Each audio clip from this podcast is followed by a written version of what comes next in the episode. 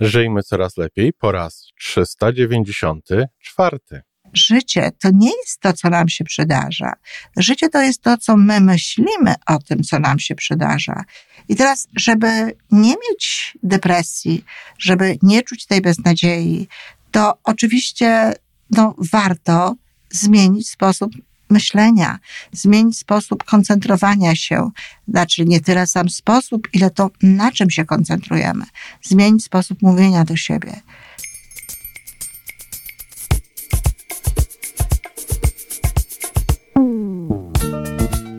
Witamy w kolejnym odcinku podcastu Żyjmy Coraz Lepiej, tworzonego przez Iwonę Majewską-Opiełkę i Tomka Kniata.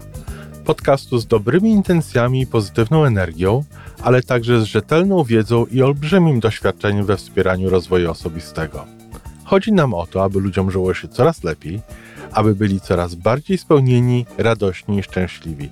A że sposobów na spełnione życie jest tyle, ile nas, więc każdy musi znaleźć ten swój. A teraz już zapraszam do wysłuchania kolejnego odcinka. Dzień dobry, kochani. Dzisiaj wtorek, a zatem o specjalnej drodze przez życie, o specjalnym podróżowaniu, o, o tym głównie, kiedy jest pod górkę, a nawet pod górę, kiedy naprawdę nie jest łatwo, nie jest lekko.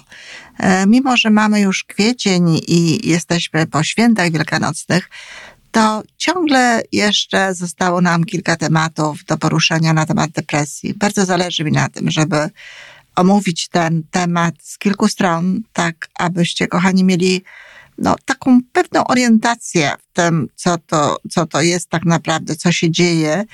I kiedy was dopadnie, czego nikomu nie życzę, E, no, wiedzieli jakby, co w tym momencie robić, ale też, żebyście żyli tak, żebyście żyli w tej antydepresji, żebyście zwracali uwagę na pewne rzeczy wcześniej, które mogą po prostu pomóc w tym, żeby do tej depresji nie dojść. No, oczywiście są takie sytuacje, w których no, nie ma możliwości innego podejścia. Wayne Dyer, który no, jest, był nauczycielem. W sumie to jest. Dlaczego był? Nie żyje, ale przecież są jego książki, y, są jego nauki, są jego wypowiedzi, czyli jak najbardziej tak, jest. Jest nauczycielem duchowym, y, od pewnego momentu nauczycielem duchowym, bo najpierw był mm, tradycyjnym psychologiem, choć z orientacji psychologii humanistycznej, pokazującym, y, w jaki sposób można przeżyć to, co Maslow nazywał samoaktualizacją, ale od pewnego momentu poszedł bardzo w taką naukę duchową, oczywiście ciągle opartą na y, aspektach psychologicznych. Niemniej to już było takie bardzo duchowe podejście e, do człowieka. Nie ukrywam, że bardzo mnie to kusi, ale naprawdę trzeba dużej osobistej e, przemiany, żeby można było mm, uznać się za takiego nauczyciela duchowego. E, I Wayne Dyer miał w pewnym momencie depresję. Miał wtedy 62 lata i od dwóch lat był w, w separacji ze swoją, no jak na to wyglądało, e, ukochaną żoną. Mieli razem siedmioro dzieci i w ogóle podobnie myśleli, razem medytowali, razem e, jeździli, odbywali różnego rodzaju mm, podróże, takie związane właśnie też z rozwojem duchowym, z duchowością. Razem byli w Asyżu. E, tam, gdzie żył i, i działał święty Franciszek, znaczy w okolicach mm, Asyżu.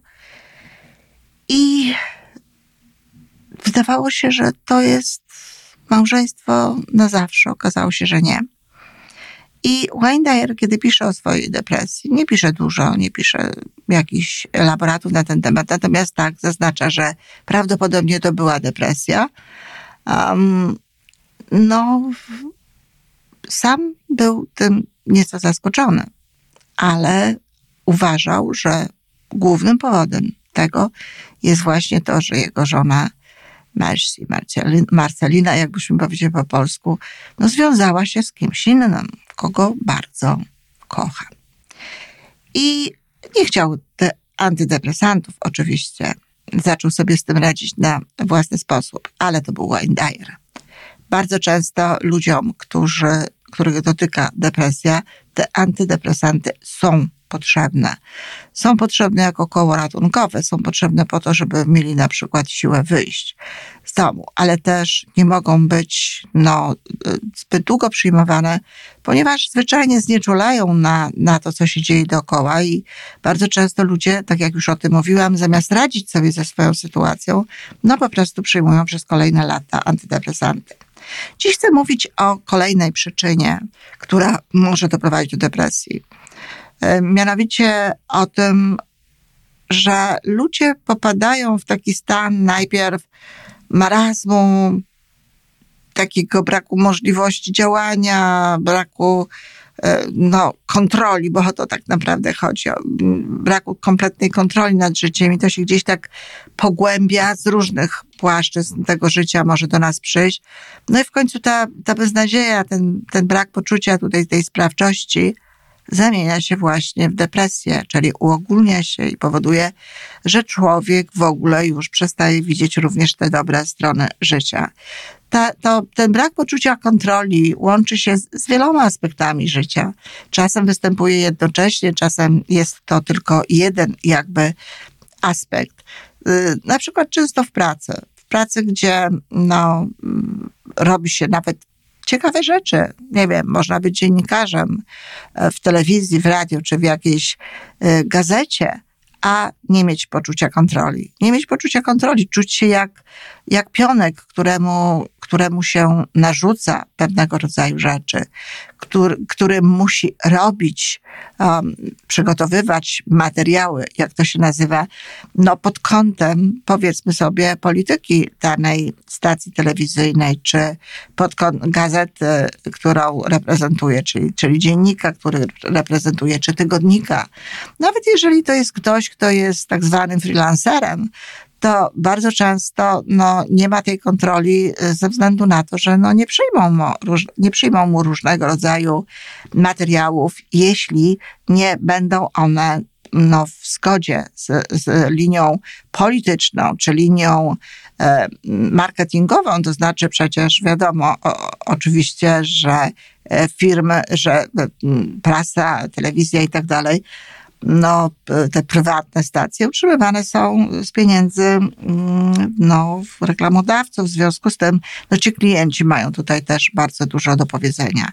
Często ludzie na najwyższym poziomie y, funkcjonowania w firmie, y, w spółkach akcyjnych, no, tracą także takie poczucie tej kontroli, ponieważ na przykład są bardzo mocno kontrolowani przez zarząd e, złożony z akcjonariuszy, tak znaczy zarząd no, nie tyle złożony z akcjonariuszy, ile no, uwzględniający jakby te e, akcjonariuszy życzenia.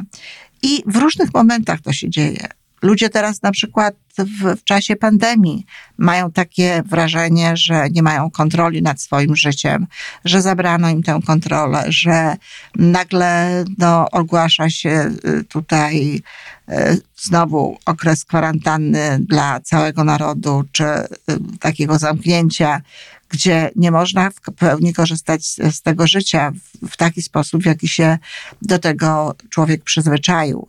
I ponieważ no, to są działania ze zewnątrz, działania z jednej strony no, proponowane przez polityków, z drugiej strony z kolei do, do, chronione jakby przez y, policję, przez służby porządkowe. Więc ludzie często czują się tak, jakby stracili kontrolę nad swoim życiem, jakby ktoś inny tutaj tych, tym ich życiem dyrygował. E, I ktoś może powiedzieć w tym momencie, no a czy tak nie jest? Czy to rzeczywiście nie jest właśnie e, w taki sposób? No cóż, kochani, sprawa poczucia kontroli, jak wielu innych aspektów, które powodują, że jedni ludzie no, mają tę depresję, a inni nie, no, łączy się ze sposobem postrzegania sytuacji. Łączy się z tym, na co się położy główny nacisk, na coś, na czym się będziemy przede wszystkim koncentrować i co będziemy niejako mielić, że tak powiem, w swojej świadomości, co będzie, czym będziemy się głównie zajmować i o, co będziemy sobie powtarzać, w jaki sposób będziemy mówić do siebie. Czy będziemy mówić do siebie właśnie w taki sposób, że będziemy się pozbawiać tej kontroli i będziemy widzieli coraz większą beznadzieję i no, niczym to piórko miotane przez wiatr, czy przesuwane przez wiatr, no, będziemy pozbawieni jakby tej kontroli. To właśnie zależy od tego, na co będziemy patrzeć. I czy my rzeczywiście jesteśmy pozbawieni kontroli? No tak, oczywiście, pewnych rzeczy tak. Ograniczają nam swobodę. Ograniczają nam swobodę. E, no, nie, nie, nie pozwalają nam na takie czy inne zachowania. No, ale przecież jest cały szereg innych zachowań, nad którymi to my mamy władzę, nad którymi to my mamy kontrolę, nad którymi to my tak naprawdę no, możemy się skupić, skoncentrować, na których możemy się skoncentrować i wykorzystywać właśnie wolność. Zabrano nam swobodę, ale wolności nie. Wolność jest ciągle w nas i to jest przede wszystkim właśnie wolność wyboru, wolność reakcji na pewne rzeczy, wolność tego, na czym się skupimy, wolność tego, jak będziemy mówić, wolność tego, jak będziemy podchodzić do całej sytuacji. Tak jak mówię, spośród wielu aktywności, które nam zabrano, które są, no faktycznie możemy powiedzieć, nie mamy tutaj nad tym kontroli, żeby przywrócić w jakiś sposób sobie te, te działania. Wiele innych aktywności nam zostało. I teraz, żeby nie mieć depresji, żeby nie czuć tej beznadziei, to oczywiście no, warto zmienić sposób myślenia, zmienić sposób koncentrowania się, znaczy nie tyle sam sposób, ile to na czym się koncentrujemy, zmienić sposób mówienia do siebie. Zdać sobie sprawę z tego, że życie to nie jest to, co nam się przydarza. Życie to jest to, co my myślimy o tym, co nam się przydarza, jaki mamy stosunek do tego, co, my, co nam się przydarza, na czym się koncentrujemy. Wzmacniamy w naszej E, świadomości, na czym jest życie, jeśli nie tym wszystkim, co jest w naszej świadomości. Wzmacniamy to wszystko, w podświadomości zresztą też, na czym się kon koncentrujemy. Więc jeśli koncentrujemy się na tym, że nie mamy kontroli, że nie możemy, że nam nie dają, że nie pozwalają i tak dalej, to oczywiście będziemy popadać w coraz gorszy stan beznadziei. Natomiast jeśli będziemy się koncentrować na tym, że przecież my możemy w tym wybierać, że możemy się w tym momencie skoncentrować na przykład na tym, na czym możemy, na czytaniu, na rozwoju, na zmianie nawet naszego e, biznesu, naszych działań biznesowych w taki sposób, żeby można było spełniać wymogi tej kwarantanny narodowej, zamknięcia, czy jakichś innych e, no, ograniczeń w taki sposób, żeby móc wciąż zarabiać pieniądze. No a przy okazji będziemy się rozwijać, jakby poznając nowego rodzaju sposoby działania, czasem nowe technologie. To odnośnie pandemii. Ale na przykład bardzo często tak jest właśnie w pracy. Bardzo często ludzie nie mają poczucia kontroli tutaj w tym, gdzie, co, co robią. No, takim klasycznym przykładem, który, którego już w tym momencie nie mamy, może w taki sposób, ale to wcale nie znaczy, że nie mamy w ogóle, to była PRL-owska cenzura. Wielu rzeczy nie można było robić i były takie osoby, które robiły sobie sami autocenzurę y, i tak naprawdę to jeszcze bardziej pozbawiali siebie możliwości głosu niż to było wymagane, niż ktokolwiek by zauważył. Ale byli też ludzie, którzy szukali sposobów na to, żeby jednak nieść pewne przesłanie, żeby jednak nieść pewne informacje, żeby wyrażać siebie, żeby mówić między wierszami o tych zjawiskach, o których mówić chcieli. I potrafili, no, wyprowadzić w pole nawet, nawet cenzurę. Były też osoby oczywiście, które, no i to nie jest zwykle dobra sytuacja, które emigrowały wewnętrznie, taka właśnie emigracja wewnętrzna, czyli rezygnacja z tego swojego działania na polu, na polu kultury, czy tam na polu jakiejś innej intelektualnej e, dziedziny. No i, i takim osobom oczywiście groziły takie stany depresyjne. Tylko wiecie, wtedy tego się tak nie nazywało. Mówię o PRL-u, a poza tym też, no wtedy mm, trzeba było bardzo mocno dbać o to, żeby, żeby też mieć pewne rzeczy podstawowe do tego, żeby żyć, w związku z czym ludzie też skupiali się na tych aspektach.